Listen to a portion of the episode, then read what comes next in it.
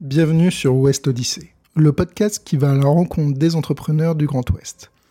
Je vais vous faire voyager de Caen à La Rochelle, en passant par Brest à Poitiers, à la rencontre de fondateurs qui vont nous faire un retour d'expérience sur le développement de leur société.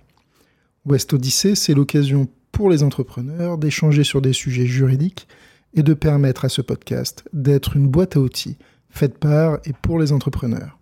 Je suis Louis Pinet et je vous souhaite une excellente odyssée. Bonjour à toutes et à tous. Aujourd'hui, pour ce nouvel épisode de West Odyssée, le podcast qui va à la rencontre des entrepreneurs du Grand Ouest, j'ai le plaisir de recevoir Baptiste Jamin, cofondateur de la société Crips, une plateforme de messagerie multicanal via un logiciel en mode SaaS basé à Nantes. Bonjour Baptiste. Bonjour Louis. Euh, enchanté de te recevoir. Écoute, merci beaucoup de m'accueillir chez toi. Euh, alors Baptiste, Crips, c'est quoi Alors Crips, tout simplement, c'est un logiciel de relation client euh, qu'on a créé maintenant en 2015, utilisé par 300 000 entreprises dans le monde. Donc l'idée, c'est qu'on permet à ces entreprises de communiquer avec leurs clients que ce soit par le chat sur leur site internet, les emails, les réseaux sociaux, que ce soit euh, Facebook Messenger, WhatsApp, Instagram, Twitter, etc. On va unifier tous ces canaux de relations clients en un seul endroit euh, pour permettre aux entreprises d'avoir une relation client euh, unifiée. Et donc le but, c'est de, permettre aux entreprises d'offrir la meilleure expérience client avec le, meilleur outil possible et pour rendre les clients simplement heureux. Alors, pour euh, voilà, un novice comme moi, c'est typiquement, si j'ai bien compris, le chatbot en fait. Euh, ça peut être ça. comment ça se matérialise? Alors c'est pas. on a commencé avec justement les chats qu'on ajoute sur les sites internet. C'est toujours aujourd'hui bah, vraiment un produit phare de ce qu'on propose. Donc l'idée de Crisp, c'est qu'on va permettre d'ajouter à n'importe quelle euh, entreprise d'ajouter un petit site, un, petit chat sur leur site internet, les fameux chats qu'on voit en bas à droite sur le site internet, et ça permet aux clients de poser des questions euh, sur les offres, euh, sur différents, différentes questions qu'ils peuvent avoir. Et à l'entreprise, bah, du coup, ils vont pouvoir répondre à toutes les questions des clients et permettre euh, de convertir des clients qui, sinon, ils seraient partis sur les limbes d'Internet. Donc, on a commencé comme ça, mais aujourd'hui, bah, on a un petit peu élargi notre offre.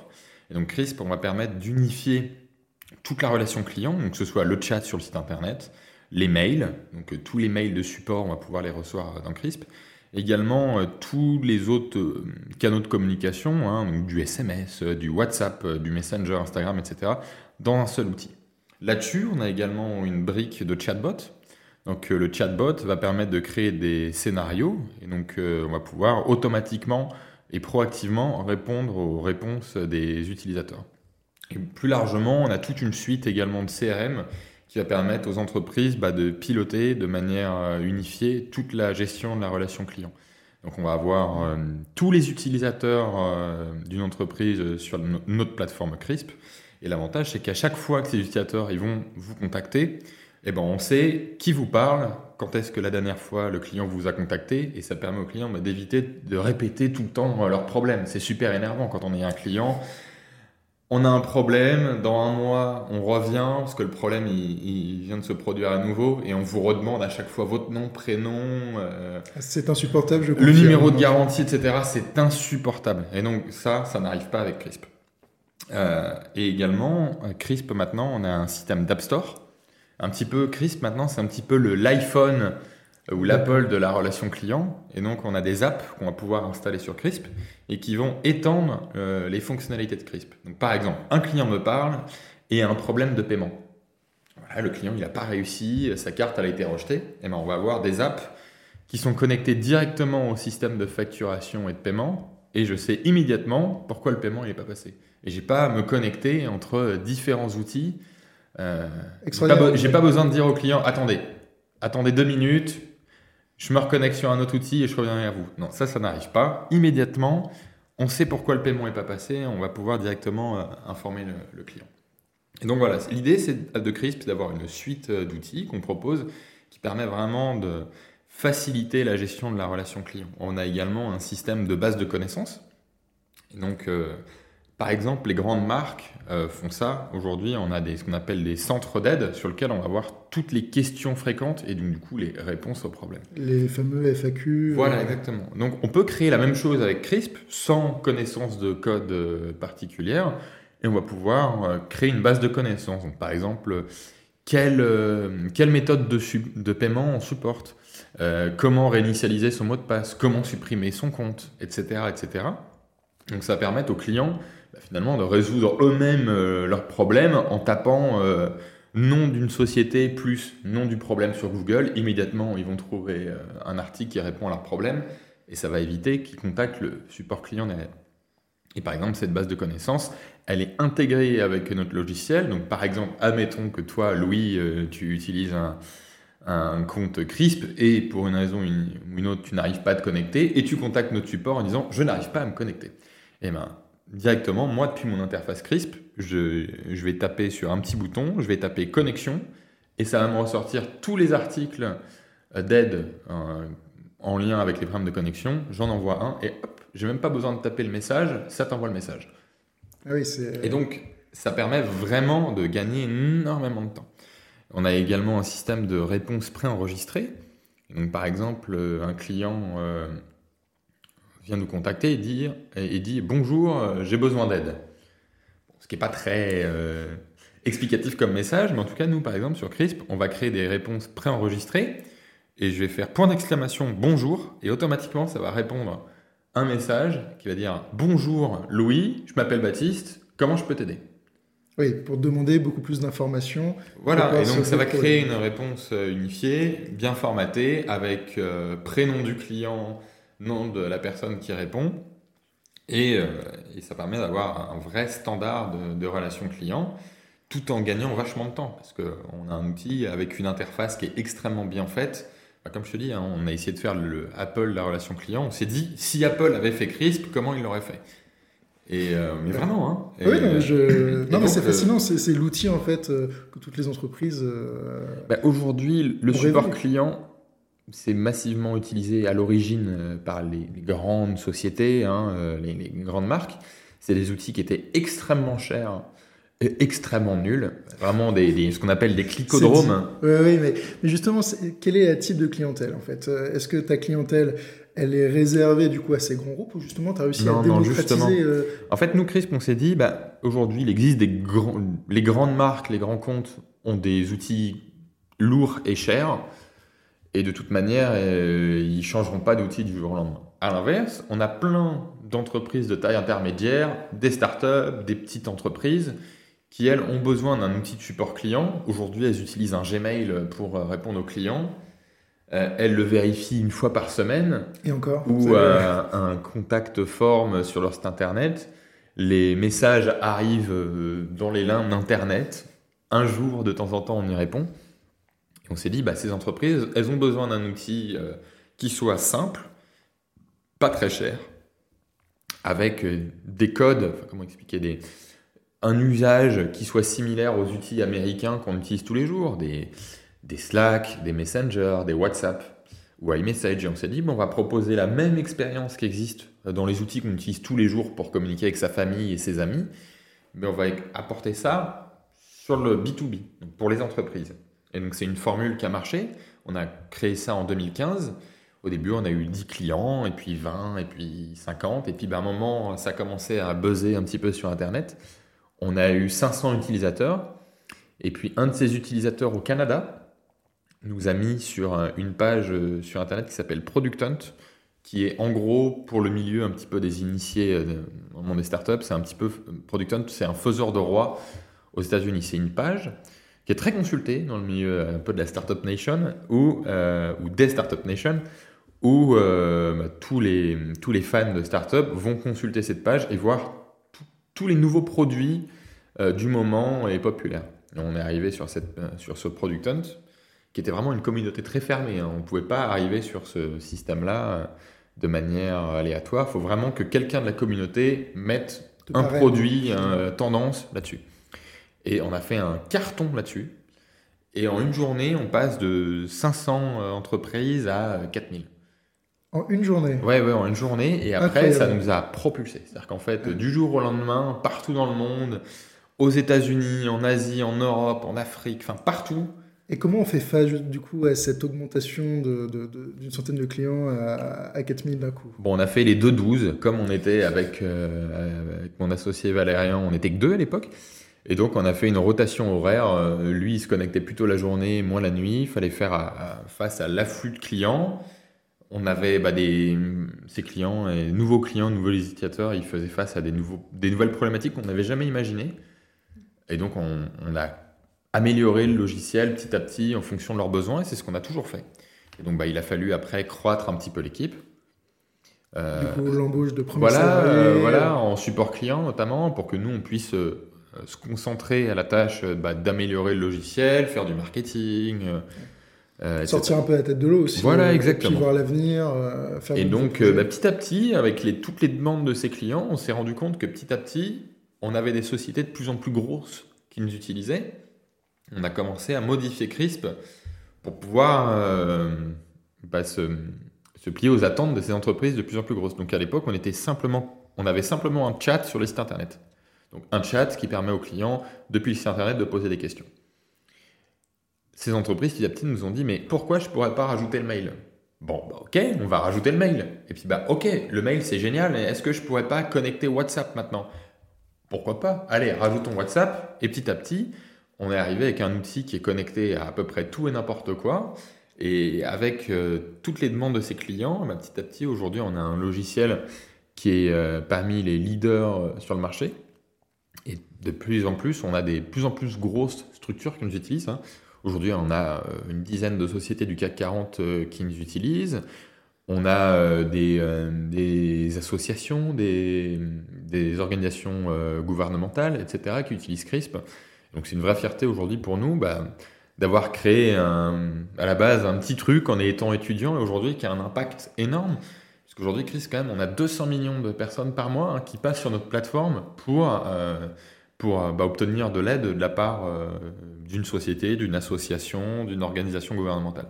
Oui, c'est énorme, mais c'est magnifique comme histoire. Et on s'est dit, bah, c'est un petit peu révolutionner aussi le futur de la relation client parce que aujourd'hui, bah, enfin du moins à l'époque, le support client, c'était quoi? C'était soit on envoie un mail à une société et on espère avoir une, réponse un jour, ou alors on appelle une entreprise ou une organisation euh, par téléphone sur un numéro en 0800 quelque chose. On arrive sur un standard, on tape 1, 2, 3, et, à la fin, on tombe sur une personne qui comprend vaguement notre problème, et, euh, au bout de 30 minutes, notre problème est résolu. Et on s'est dit, mais le futur, pour nous, c'est la communication par chat. Et ça nous paraissait être une évidence. Et aujourd'hui, c'est génial de voir qu'on a bah, une partie de cette mission est réussie, puisqu'aujourd'hui, des, centaines de milliers d'entreprises utilisent CRISP pour faire du support client euh, et donc offrir un support client top niveau euh, multicanal par chat. Euh, et c'est une vraie fierté pour nous. Et en fait, c'est un outil qui est utilisé par des, milliers de personnes. Moi, par exemple, ma mère, elle a, elle a 64 ans.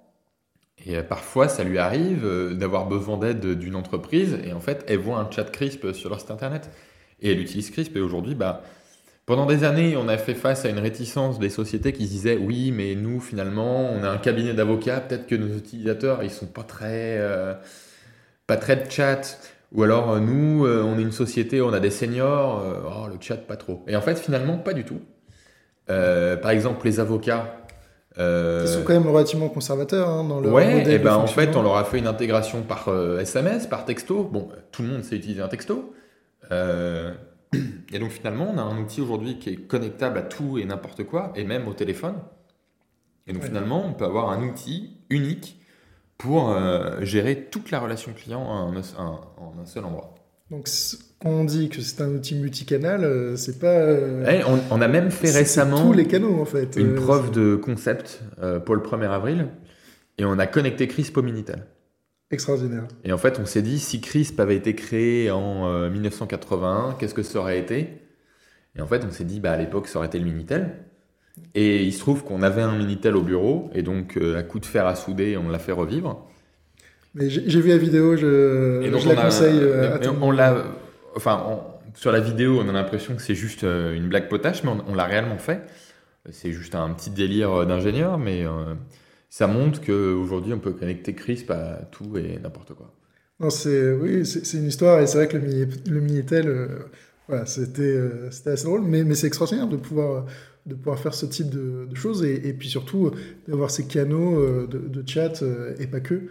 mais alors du coup, tu, tu disais que tu as du coup rencontré ton, ton co-associé à C'est quoi en fait cette rencontre? C'est quoi l'idée derrière? Et puis surtout, euh, voilà, euh, à quel moment vous vous êtes dit tous les deux, allez, on se lance L'idée, déclic de l'entreprise bon, En fait, à la, base, euh, donc, on est deux à avoir créé CRISP à la base. Donc, Valérian Salio et moi-même, Baptiste Jamin.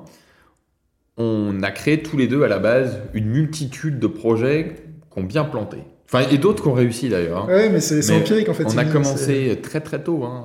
on est vraiment tombé dans la marmite étant petit. J'ai commencé à coder à 12 ans, Valérian à peu près à 15 ans. À l'époque, on ne se connaissait pas, donc hein, on était tous les deux ados sur Internet. On créait euh, nos petites, euh, pas entreprises, mais nos, des startups sans vraiment l'être, c'est-à-dire qu'elles n'ont pas d'existence juridique, euh, mais elles offrent un service à des, utilisateurs. Valérian, il avait créé un système qui s'appelle Japix, qui était, on va dire, un, un, un, un peu un WhatsApp avant l'heure. Donc, un outil qui a été utilisé par des, euh, des milliers d'entreprises et de sociétés. Euh, moi, j'avais créé un système qui s'appelle euh, Randomail en étant ado et qui permettait à des gens de créer des alias virtuels pour leur boîte mail. Par exemple, certains utilisateurs d'Apple savent que maintenant on peut se connecter à des se connecter avec Apple sur son iPhone. plutôt que se connecter avec Google ou Facebook, on a un petit bouton qui, qui noir connecté avec Apple. avec ce bouton-là, on peut donner une fausse adresse email Apple à un, une, un site internet. On n'a pas besoin de donner son vrai email. C'est une sorte de VPN en fait. Euh. C'est un VPN du mail un petit peu.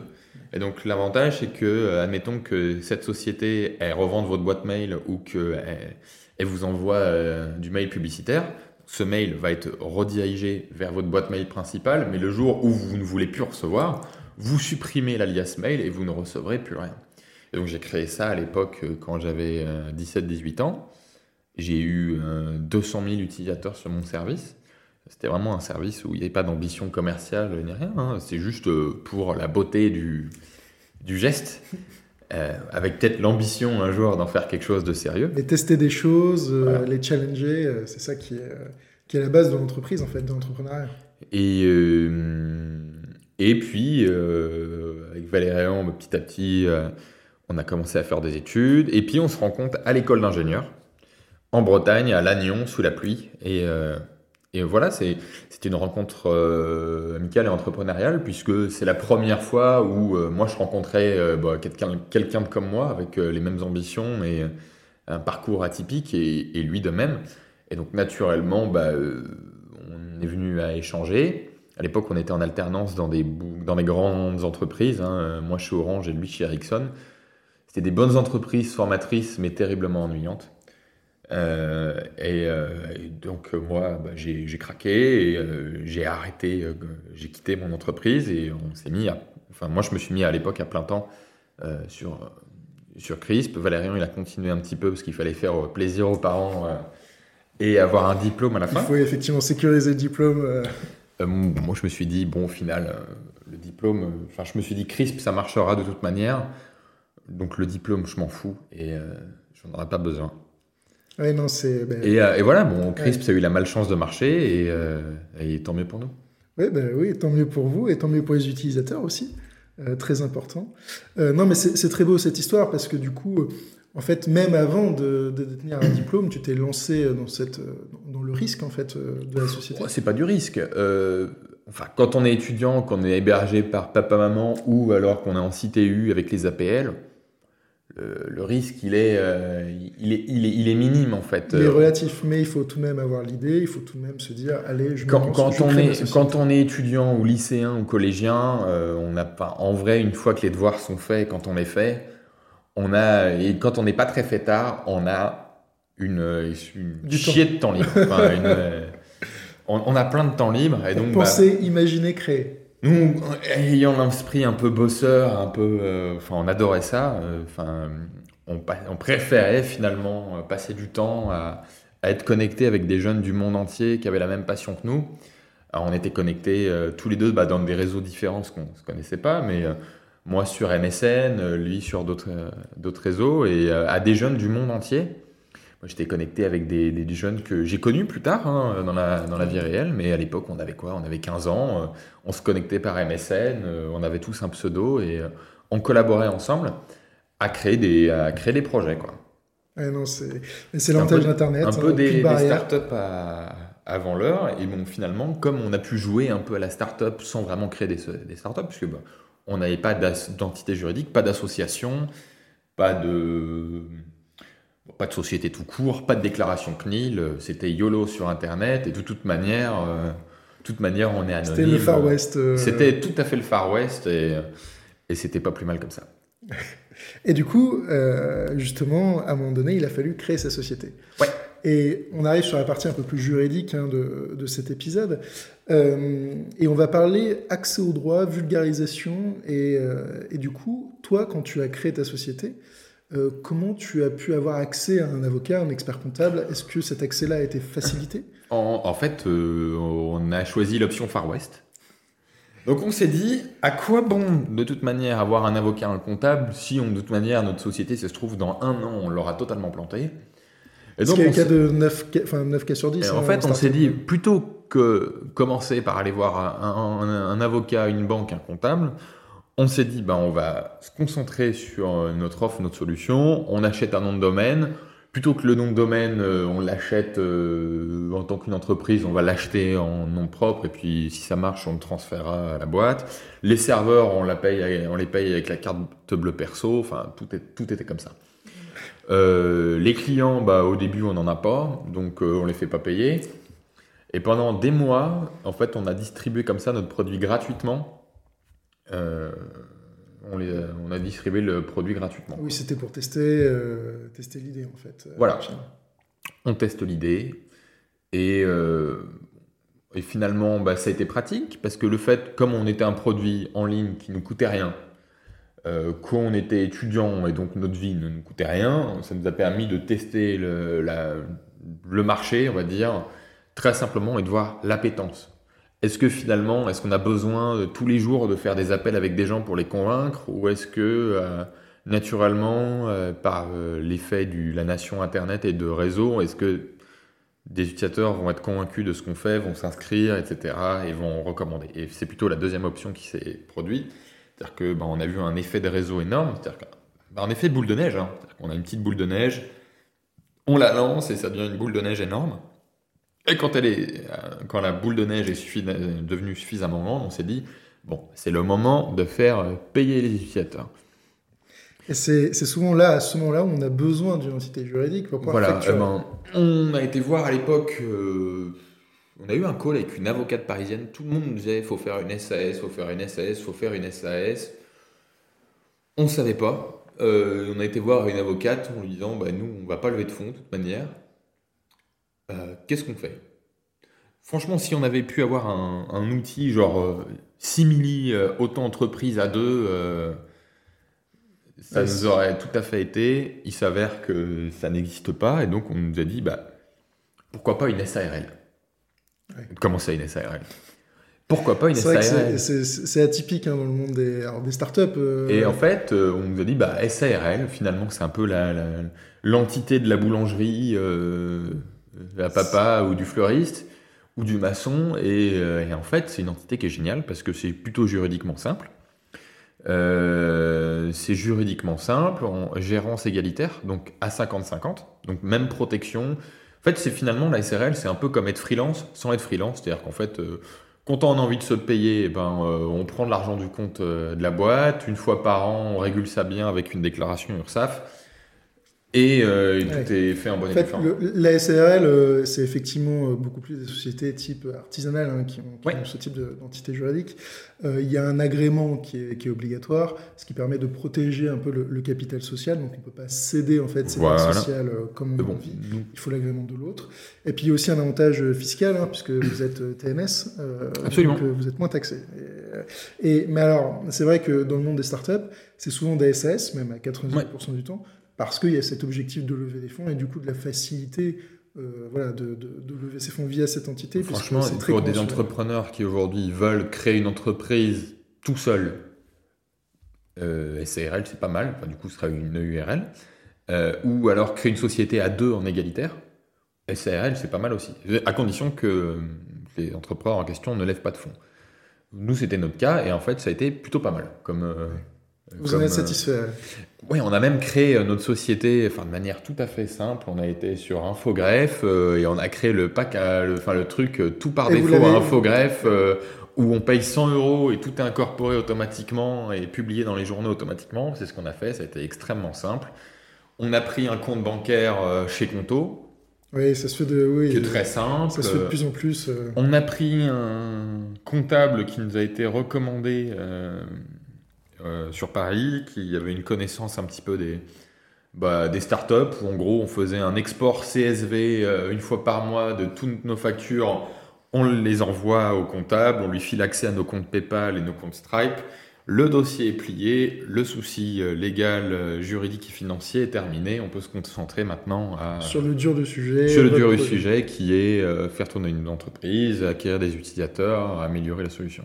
Et du coup, du moment où vous avez voulu en fait créer votre société, donc rédaction des statuts et, dépôt du dossier au greffe, en combien de temps ça s'est fait Accès à l'avocat et cabis?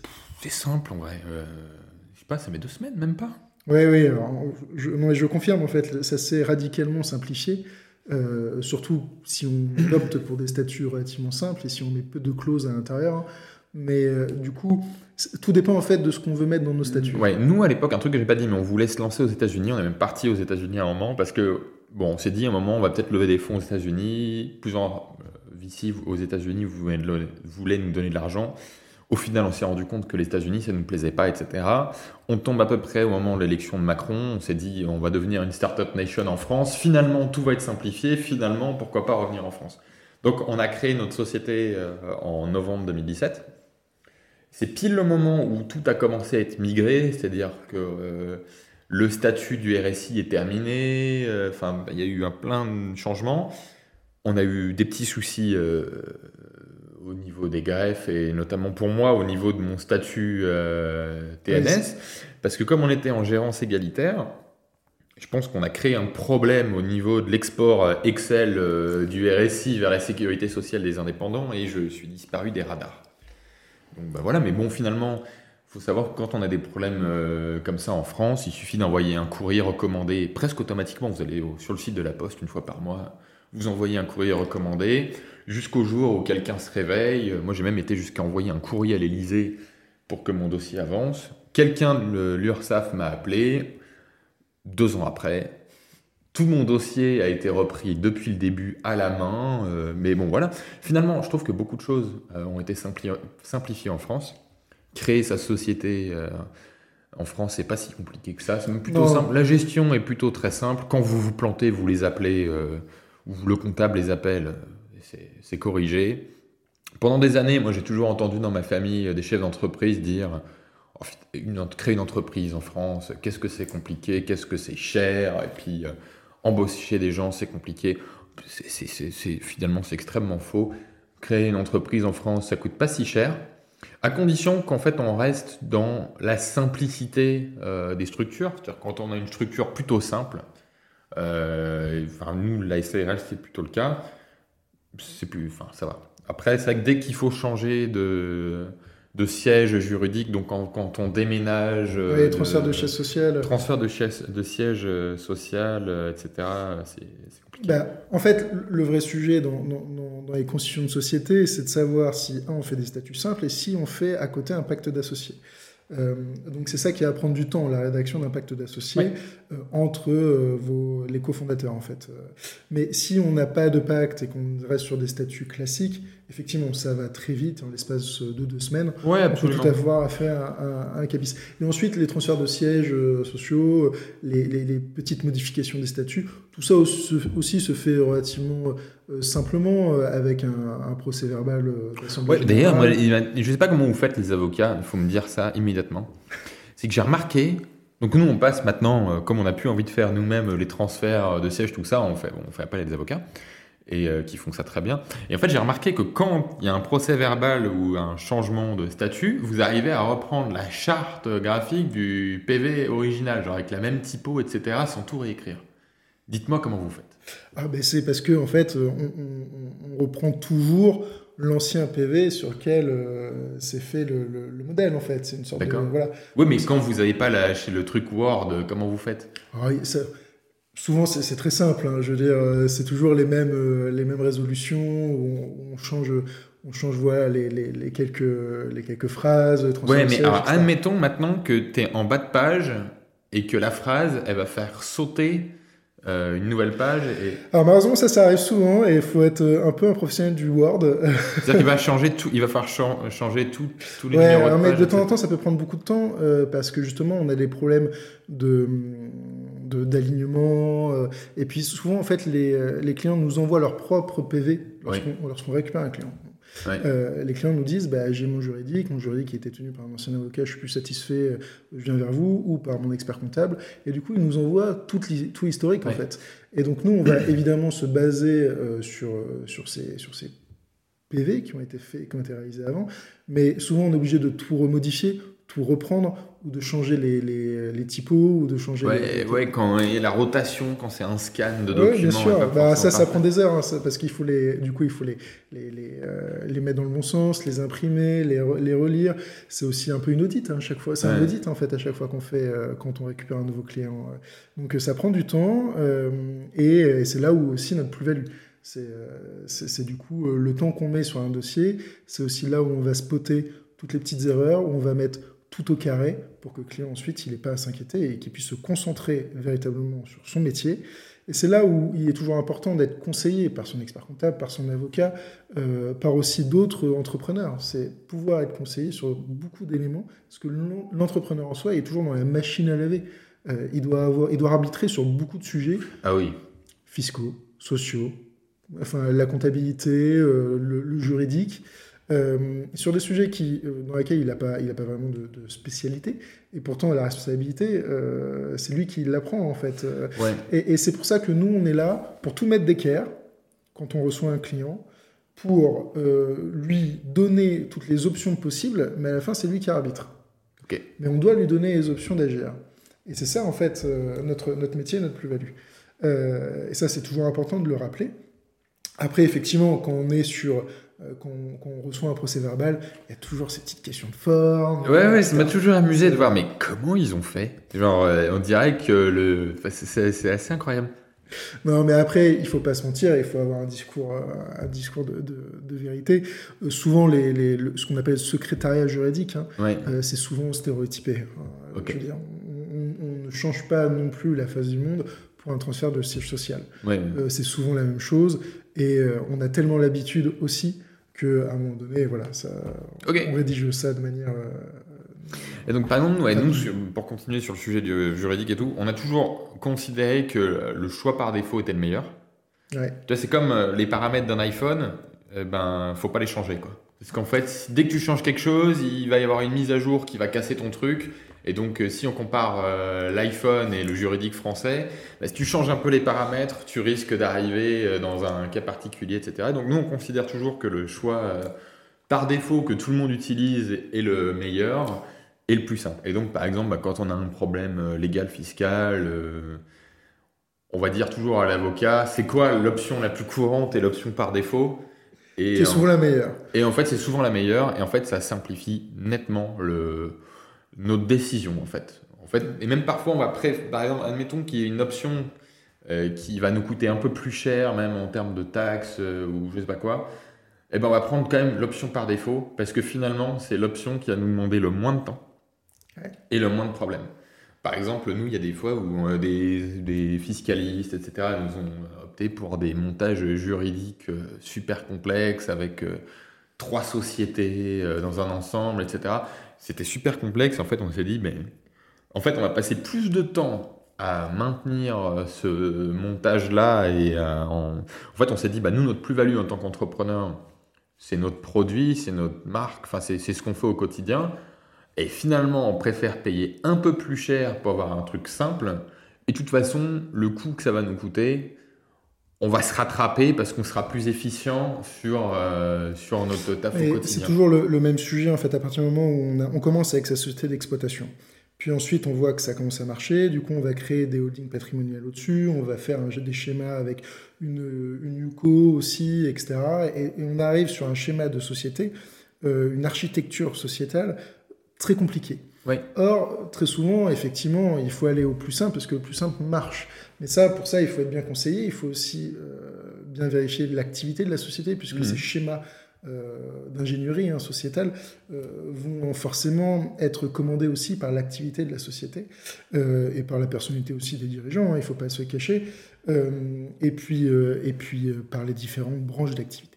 Donc ça c'est très important et effectivement il faut toujours privilégier le plus simple parce que ça, voilà, c'est toujours ce qui marche et ce qui fonctionne. Oui, nous c'est comme ça qu'on le voit. Quand c'est simple, c'est beaucoup plus simple enfin, mentalement pour nous à gérer, on n'a pas à réfléchir et, au final on peut se concentrer sur ce qui a de la valeur euh, pour nous. Oui, de la valeur ajoutée, votre métier en fait. Et donc, ouais, pareil, quand on a un appel avec un, avocat, un fiscaliste ou euh, notre comptable, à chaque fois, euh, c'est toujours c'est quoi l'option la plus simple et l'option par défaut? Évidemment, l'avocat, il va dire bah, c'est celle-là, et ben, on prend celle-là. Ouais. Et, justement, ça c'est très bien de, le préciser, parce que souvent ce sont des schémas juridiques euh, complexes ou pas, mais quoi qu'il arrive, il y a toujours euh, une vulgarisation un peu de la solution. Mmh. Euh, il faut toujours que l'avocat puisse expliquer simplement la solution à prendre pour que son client comprenne l'ensemble des enjeux en fait, mmh. juridiques. Et ça c'est important, puisque malheureusement on entend trop souvent euh, des clients euh, qui disent mais attendez j'ai rien compris en fait. Euh, ouais mais on arrive souvent, je sais pas si certains ont vu certains sketchs des inconnus dans les années 90. ils avaient fait un sketch sur le principe des langages hermétiques. Oui, c'était extraordinaire. Et donc, c'est un, un, homme qui est joué par Didier Bourdon, je crois, qui a, qui a différents problèmes. Et et en fait, euh, il y a son concierge, qui, enfin, son artisan, puis après son concierge, puis son euh, avocat qui lui cause problème, son garagiste. Et à chaque fois, ces gens-là lui parlent dans un langage totalement incompréhensible. C'est donc c'est le fameux langage hermétique. Et ils ont un peu repris ce concept-là dans le film Les Trois Frères.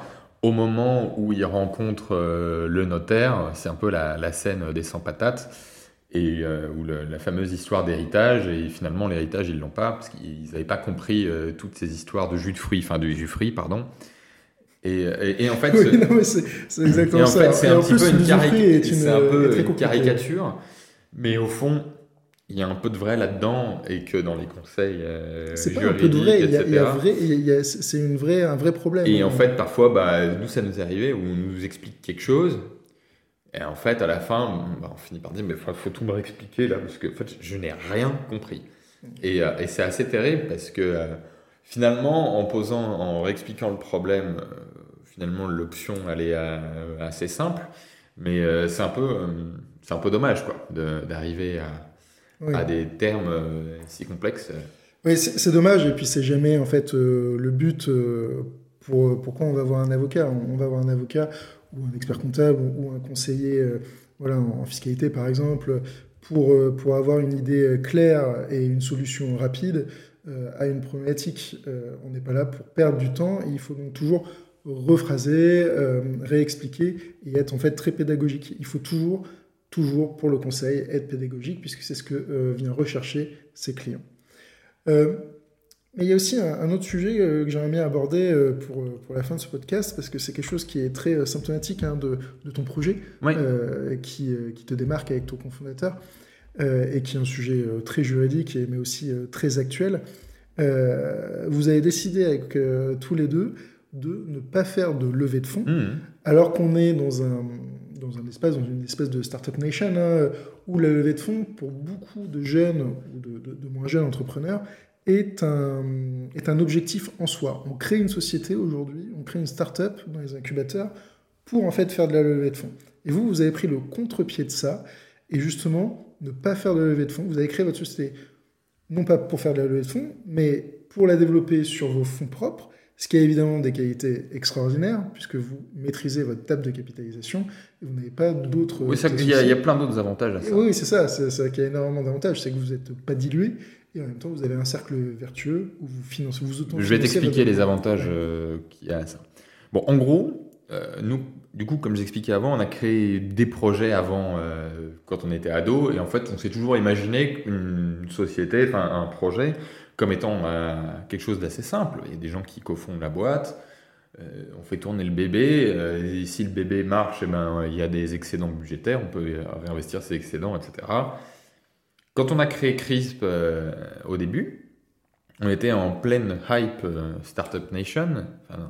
Et en gros, il y avait vraiment cette tendance, et notamment certains fonds parisiens qui ont créé cette, culture-là, c'est ce qu'on appelle le go big ou go home. En gros, j'explique. Soit vous serez une licorne valorisée un milliard, soit vous ferez un projet de merde dans votre chambre. Euh, en gros, ce qu'on appelle une muse aussi.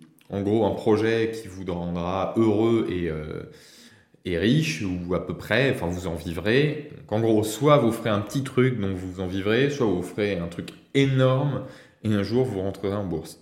En fait, on s'est toujours dit, mais il y a peut-être un, un, monde énorme entre les deux. Euh, pourquoi il n'y aurait que ces deux options-là? Et en fait, au début, on s'est vraiment euh, fait moquer de nous parce que nous, on n'était pas vraiment chaud pour euh, lever des fonds. Et même à un point, on s'est dit, mais nous, on veut pas lever de fonds, mais tout le monde dit qu'on est ridicule à pas lever de fonds il y avait tellement de fonds qui nous contactaient, on parle de 1 à 2 fonds par jour. Ah oui, à ce point-là Ouais, ouais. Ah, c'est énorme. Donc on a fini par en contacter, enfin, accepter certains calls avec euh, certains, ça n'a pas été plus loin. Oui, le C'était juste pour comprendre euh, qu'est-ce qu'ils ont de si spéciaux, euh, ces fonds. Donc moi j'ai fait des, des, des, des, meetings assez surréalistes dans des fonds dans des fonds parisiens où tout est en marbre, les partenaires sont en costard cravate, tu arrives sur une grande table où ils sont tous en train de te regarder, toi tu avec ton t-shirt de boîte et tu es en train de faire un pitch de ta boîte en gros. Et en fait, il s'est arrivé une, rencontre assez intéressante pour nous, c'est qu'on a rencontré une boîte qui s'appelle Odjar qui n'avait pas levé de fonds. C'était une entreprise qui faisait je sais pas, 10, 10 millions de revenus annuels, 50 salariés et qui n'avait pas levé de fonds. Ils nous ont invités à une conférence euh, chez eux. Et cette conférence-là, à la fin, il y avait un ancien VC qui était là et qui a regardé nos métriques, enfin nos, chiffres, et il nous a dit Bon, les gars, aujourd'hui, certes, vous faites 5000 euh, euros de revenus annuels, euh, enfin 5000 euros de revenus mensuels. Regardez vos stats. Genre, je n'ai jamais vu ça de ma vie. Regardez, on va extrapoler à un an. depuis un an, vous avez des chiffres qui sont mathématiquement régulier, regardez dans deux ans, dans trois ans, regardez, refusez toute offre de levée de fonds, puisque dans un an, de toute manière, c'est bon, vous êtes les rois du pétrole, vous faites ce que vous voulez. Donc attendez, genre attendez, vous n'en avez pas besoin. Et en fait, quand on s'est vu ça, on s'est dit, mais attends, il y a une autre possibilité de boîte. Cette boîte Odjar, visiblement, c'est une boîte qui marche bien. Ils ont la tête bien faite, euh, ils ont l'air d'être très heureux, enfin tout marche bien, c'est une entreprise normale. Euh, pourquoi on ne ferait pas comme eux? Et en fait, on a fait comme eux et tout s'est bien passé. Et donc, euh, aujourd'hui, il n'y a pas besoin de lever des fonds pour lever des fonds. Enfin, je n'ai rien contre les startups qui lèvent des fonds, mais on me demande toujours mon avis sur est-ce que tu es pour la levée de fonds ou est-ce que tu es contre Je m'en fous. Je m'en enfin, je m'en moque. C'est pas ton sujet. je m'en moque, mais totalement. Euh, pour autant, euh, on n'est pas obligé de le faire. et nous, on n'a pas eu besoin de le faire. Aujourd'hui, bah, nous, Chris, tous les, gens, il y a des tous les ans, il y a des excédents. Ces excédents, on les réinvestit on arrive dans un, cercle de boîte euh, vertueux finalement. On fait un produit pour nos clients, nos clients nous payent. Avec ce qu'ils nous payent, on se paye, ça crée des excédents, on les réinvestit, ça nous permet d'avoir plus de clients, etc. etc. Et c'est un modèle tout à fait euh, vertueux. Il faut savoir que quand on, rentre dans une levée de fonds, on peut rentrer dans un problème qui est, un, en effet, les problèmes de dilution, mais pour moi, ce n'est pas le problème principal, c'est plutôt un problème de sur... C'est un peu comme le surendettement, en fait c'est qu'en gros, vous, ne faites pas assez de revenus aujourd'hui, donc vous allez lever des fonds pour euh, corriger ce problème et pour, pouvoir avoir de la croissance. Ces fonds, quand vous allez lever, ils vont vous demander certains objectifs. Des objectifs de croissance. Pour pouvoir obtenir ces objectifs de croissance, il va falloir embaucher pas mal.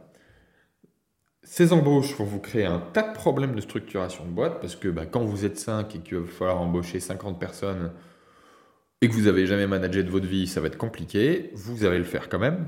Et donc, euh, vous allez arriver dans 18 mois à 50 personnes, avec un burn énorme, il va falloir relever des fonds. Bah, du coup, pour se tenir cette levée de fonds, euh, il va falloir rembaucher des gens. Ça va empirer le problème que vous aviez initialement. Et on arrive dans des boîtes qui disent à chaque fois, on lève parce qu'on n'a pas atteint une, euh, une, une, taille critique. En fait, je sais très bien ce que ça veut dire la taille critique. C'est, quand on dit qu'on n'a pas atteint une taille critique, c'est qu'en fait, on est dans un cas de surendettement de boîte. C'est-à-dire qu'en fait, on est dans un modèle où on brûle trop d'argent et en fait, comme on brûle trop, on est obligé de relever parce qu'on n'a pas encore cette taille critique. Et en fait, ces boîtes-là n'auront jamais la taille critique. C'est problématique parce que c'est euh, malheureusement, enfin, ce que je trouve véritablement important, c'est de prouver qu'il y a une autre voie. Mais est-ce que ce que tu dis est, est, vrai et on le voit euh, aujourd'hui sur de nombreux dossiers euh, on voit des sociétés qui lèvent régulièrement une à deux fois, voire deux fois par an euh, des fonds, euh, plusieurs millions d'euros de, levée de fonds, et, en fait, quelques années après, elles sont procédures collectives.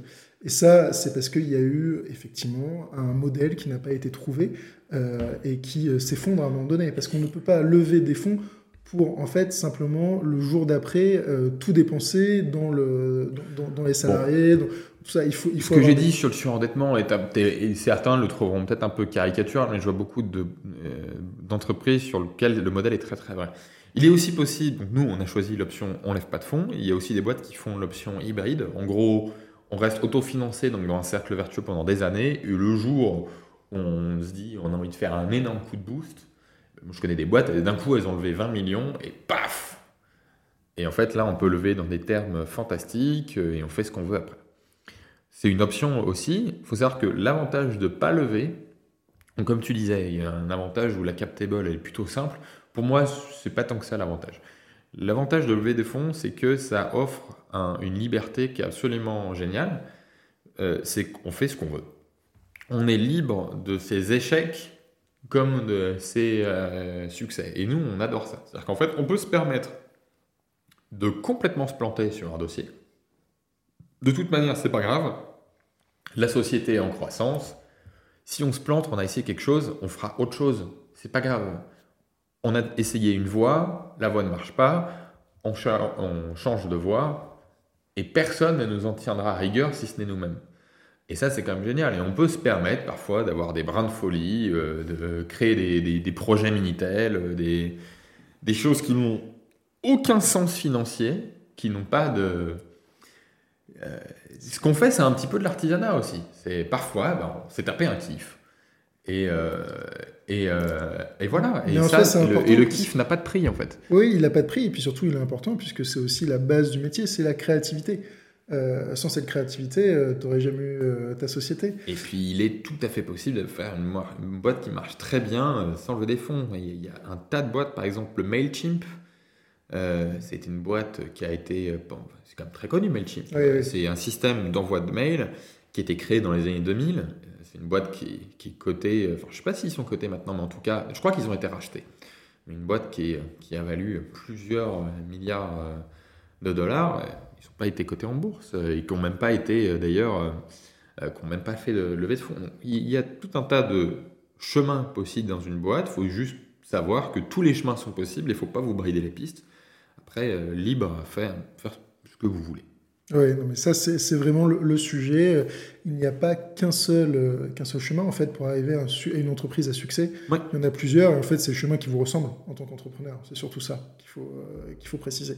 Et surtout, il y a aussi un autre élément, c'est lorsqu'on fait une levée de fonds, du coup, il y a un, il y a un investisseur qui, qui, arrive, en fait, sur la top cable, euh, et, il y a forcément des grosses négociations de pactes d'associés et euh, des, un board qui se crée, des décisions à prendre avec un veto des investisseurs. Et c'est là en fait où il n'y a pas de, où il y a une épée de Damoclès qui peut, pour certains entrepreneurs, euh, se, se, retrouver au-dessus de leur tête. Et c'est ça qu'il faut faire, il faut faire attention. Alors moi, négocier des pactes, c'est ce que je fais, c'est mon métier. Du coup, c'est aussi ma passion. Hein. Je, et accompagner les entrepreneurs dans, ces schémas-là. Euh, mais, euh, mais il faut avoir conscience que ce type de, de négociations sont, sont rudes et qu'il faut voilà, avoir les. Voilà. Euh, une startup, c'est moi je vois un peu comme un groupe de musique parfois. C'est-à-dire qu'en fait, on a la solution soit d'avoir son propre label et on fait ce qu'on veut, on fait la musique qu'on a envie de faire. Et parfois, eh ben, va falloir, enfin, certains fonds d'investissement, c'est un peu comme des grosses majors, quoi. Vous, euh, vous signez chez Universal, ils vont vous donner une tonne d'argent euh, pour faire un tas de trucs. Après, bah, peut-être que vous allez finir euh, dans l'impôt commercial, faire des choses que vous n'avez pas tout à fait envie de faire en termes de production. Eh ben, nous, c'est un peu comme si on avait notre label à nous, on fait ce qu'on veut, on s'autoproduit et on est très heureux comme ça. Non, mais c'est euh, euh, un très beau, euh, c'est une très belle expérience et, qui ressemble en fait à, toute l'aventure qui a été faite depuis le début. Alors pour clôturer ce podcast, parce que au-delà de, de l'absence de levée de fonds qui est assez atypique dans le monde de la startup nation, il y a aussi la localisation Nantes. Et ça, c'est une question que je pose du coup à, l'ensemble hein, de, des entrepreneurs qui passent au cours de, de ce podcast. C'est quoi pour toi les, atouts euh, pour entreprendre dans, le Grand Ouest euh, Qu'est-ce qui t'a poussé en fait à baser ton entreprise ici à Nantes Ou ça aurait pu être euh, à Lannion hein, Ouais, ouais, ouais. Bah, en fait, pendant des années, on n'a pas eu de bureau. Donc, on avait une boîte postale sur Brest. je suis une boîte de domiciliation qui s'appelle Easy Corner. C'était des potes. Ça envoyait le courrier chez eux. Ils nous scannaient le courrier, nous le renvoyaient. Et ça marchait comme ça pendant des années où on nous, on voyageait, on louait des Airbnb, on allait un peu partout dans le monde. Et bah, jusqu'au jour où la boîte elle a grandi un peu, il fallait qu'on recrute du monde. On s'est dit, bah, et puis en même temps, quand tu voyages tout le temps, c'est compliqué de faire des relations durables, tu vois moins ta famille. Mon associé sa famille, elle était vers Brest, moi ma famille, elle était vers Saumur. On s'est dit, bon, on va prendre le milieu, on va prendre Nantes, c'est plutôt bien connecté à Paris, euh, et voilà, on a fait comme ça. Après, je dirais pas qu'on est une société nantaise euh, en soi. Chez Crisp, euh, on a des gens qui travaillent pour nous dans le monde entier. On n'a pas découvert le télétravail avec le Covid. J'ai même des salariés Crisp, je ne les ai jamais vus de ma vie, hein, en physique. Oui, non, mais ça c'est. Alors de plus en plus d'entreprises. et on a commencé comme ça. Hein. et donc, je dirais pas qu'on est une société nantaise. D'ailleurs, c'est marrant parce que comme on est à Nantes, dès qu'on a un article dans la presse, on dit les Nantais de Crisp. C'est marrant, alors qu'on ne dit pas euh, les Parisiens euh, de euh, telle ou telle société. comme s'il y avait un truc atypique d'être à Nantes. Mais on s'en fout. Enfin, en fait, nous, ce qu'on vise, c'est la planète. On a des, tu vois, la France, c'est 15% de notre marché, 15-20%. C'est un petit marché. On est en France bah, parce qu'on est français, parce qu'on a nos amis en France. Euh, et que bah, on a nos familles, mais après, nous, notre marché, il est mondial. Euh, et je n'ai même pas envie de dire les Français euh, de Crisp, en fait, parce que notre site internet, il est principalement traduit en anglais. D'ailleurs, beaucoup de gens pensent qu'on est une, une boîte américaine. On n'essaie pas non plus de se faire passer pour des Américains. C'est bien marqué, hein, il y a un petit logo Made in France sur notre, notre site internet dans, le, dans le bas de page, parce qu'il faut savoir que le Made in France, c'est quelque chose qui est très bien vu à l'international. Un produit qui est Made in France, c'est vu comme quelque chose, c'est de la qualité. Et il y a une perception, c'est comme le Made in Germany, enfin, made in, fabriqué en Allemagne, c'est quelque chose qui est vu euh, de manière positive par les acheteurs, y compris dans le logiciel. Et donc, on, a un peu de manière fière, on a marqué, euh, on a marqué le coup. Et euh, donc voilà, il y a pas, on est partout.